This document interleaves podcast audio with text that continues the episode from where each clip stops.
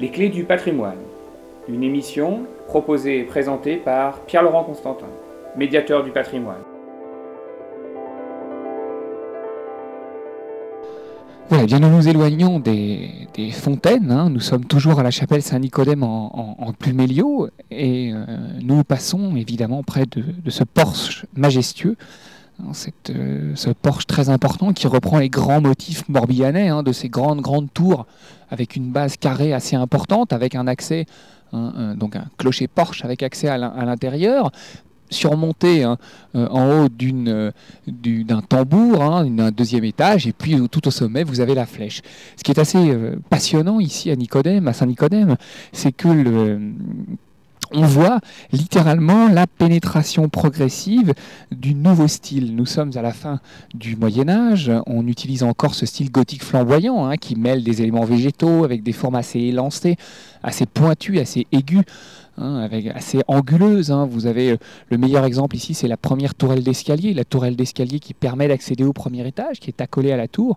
Elle est de forme octogonale, elle est coiffée d'un petit toit en poivrière avec ce décor de, de chou frisé. Mais progressivement, ici, viennent s'insinuer des éléments de décor Renaissance. Hein, euh, ainsi, la porte du clocher elle-même, hein, somptueuse, somptueuse porte euh, avec euh, ce décor de pinacle, de, colonnes, de, pilastres, hein, de colonnes cannelées, de colonnes engagées, assez, assez superbe. Et puis, au deuxième au deuxième balcon, eh bien, on retrouve cette forme hein, de, tourelle, de tour d'escalier ronde, euh, coiffée d'une petite coupole et d'un pot à feu, donc sensiblement différente de la première que, nous avons vue. Hein, c'est d'ailleurs euh, non loin de cette tourelle d'escalier qu'on a euh, cette, personnellement je l'aime beaucoup, hein, cette charmante petite gargouille où l'on voit un, personnage qui, comme le dit Rabelais, sans doute un petit peu abusé d'eau bénite de cave. on le sent un peu il tient son pichet, il tient son verre, il a peut-être un petit peu trop forcé sur la dive bouteille, hein, mais ça aussi, hein, c'est ce type de décor que l'on retrouve hein, dans, ces gargouilles. Ne pas oublier qu'il faut montrer que le monde extérieur est le monde du mal, le monde du vice. Voilà pourquoi vous avez également tous ces dragons présentés à l'extérieur qui, peut-être que d'une certaine façon, on veut effrayer le paroissien pour qu'il se réfugie en courant dans, euh, dans, la chapelle. Voilà. C'est ce que nous allons faire. On ne court pas, mais nous allons, euh, nous, allons nous, euh, nous y rendre.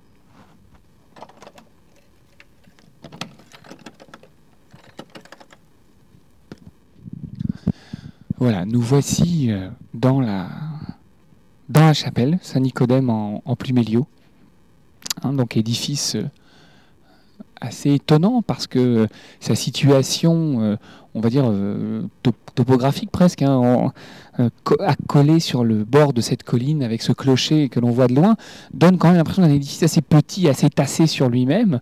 Or, quand on est à l'intérieur, eh bien, on découvre hein, toute, euh, toute sa majesté avec une plus aujourd'hui une, luminosité assez extraordinaire hein, qui fait ressortir toutes les ombres, toutes les lumières, et on a un édifice vraiment vraiment euh, fantastique hein, qui nous apparaît ici dans, toute, euh, dans toute sa grandeur.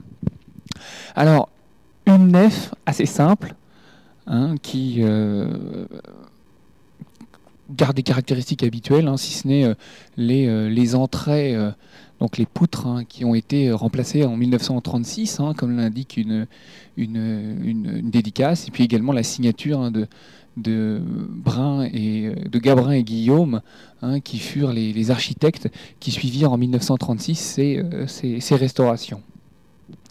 Un élément de datation très important, le bas-côté nord, hein, qui est aussi une des caractéristiques de ces grands édifices du pèlerinage, hein, comme, à, comme à, à, Kelvin, vous avez une nef unique, mais juste un petit bas-côté sur le côté, un bas-côté sur le côté, oui, effectivement, avec euh, sur cette sablière euh, cette longue dédicace hein, qui nous dit Cette chapelle fut achevée en l'an 1539 par Gilles Leguec de Mauriac et estouée par le temps maître Louis de Carveno, recteur de cette paroisse, et dont j'ai en fichier recteur.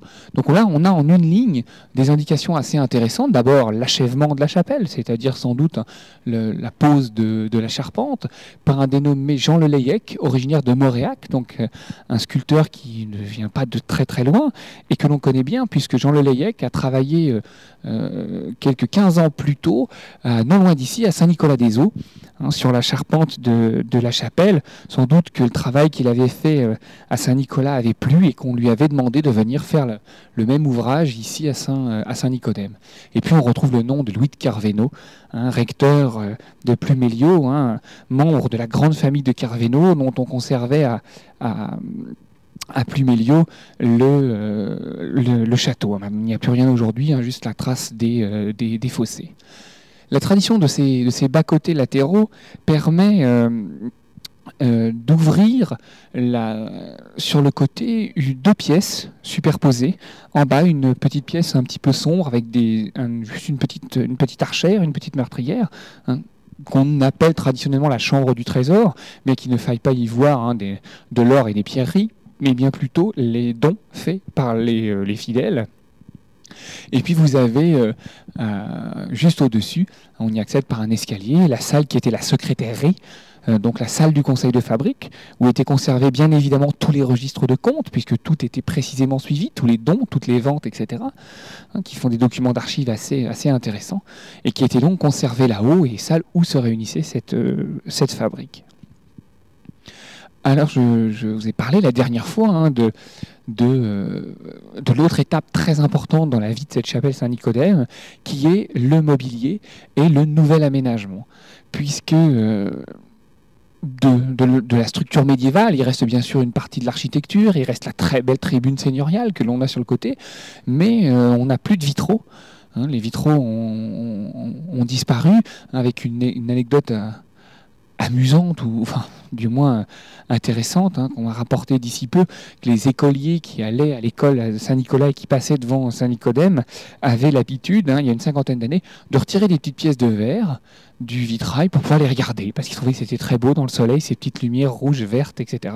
Et la personne qui me racontait ça était toute catastrophée de savoir qu'elle elle avait fait ça dans sa jeunesse. Hein, donc, euh, comme quoi, le, on, peut euh, l'histoire d'un monument tient vraiment à peu, à peu, de, choses. Je vous parlais du, décor. Effectivement, cette, chapelle Hein, conserve un ensemble de quatre retables assez euh, remarquables, hein, qui sont l'image même de, euh, de cet art de la contre-réforme, de cet art issu hein, de cette période baroque, et qui est nourri par les nouvelles orientations du Concile de Trente, et qui, euh, eh tout autant qu'un programme artistique et esthétique, c'est également un programme pastoral, vraiment un programme pour euh, réformer hein, ou faire penser ou faire comprendre le monde divin différemment par les, euh, par les fidèles. Et je vous propose eh bien, d'aborder cette question euh, la prochaine fois. À très bientôt. Au revoir. C'était Les Clés du patrimoine, votre chronique patrimoine sur Radio Broadway. Pour connaître le programme, nous envoyer un mail ou vous abonner à nos podcasts, connectez-vous sur http lesclésdupatrimoine.free.fr. À bientôt.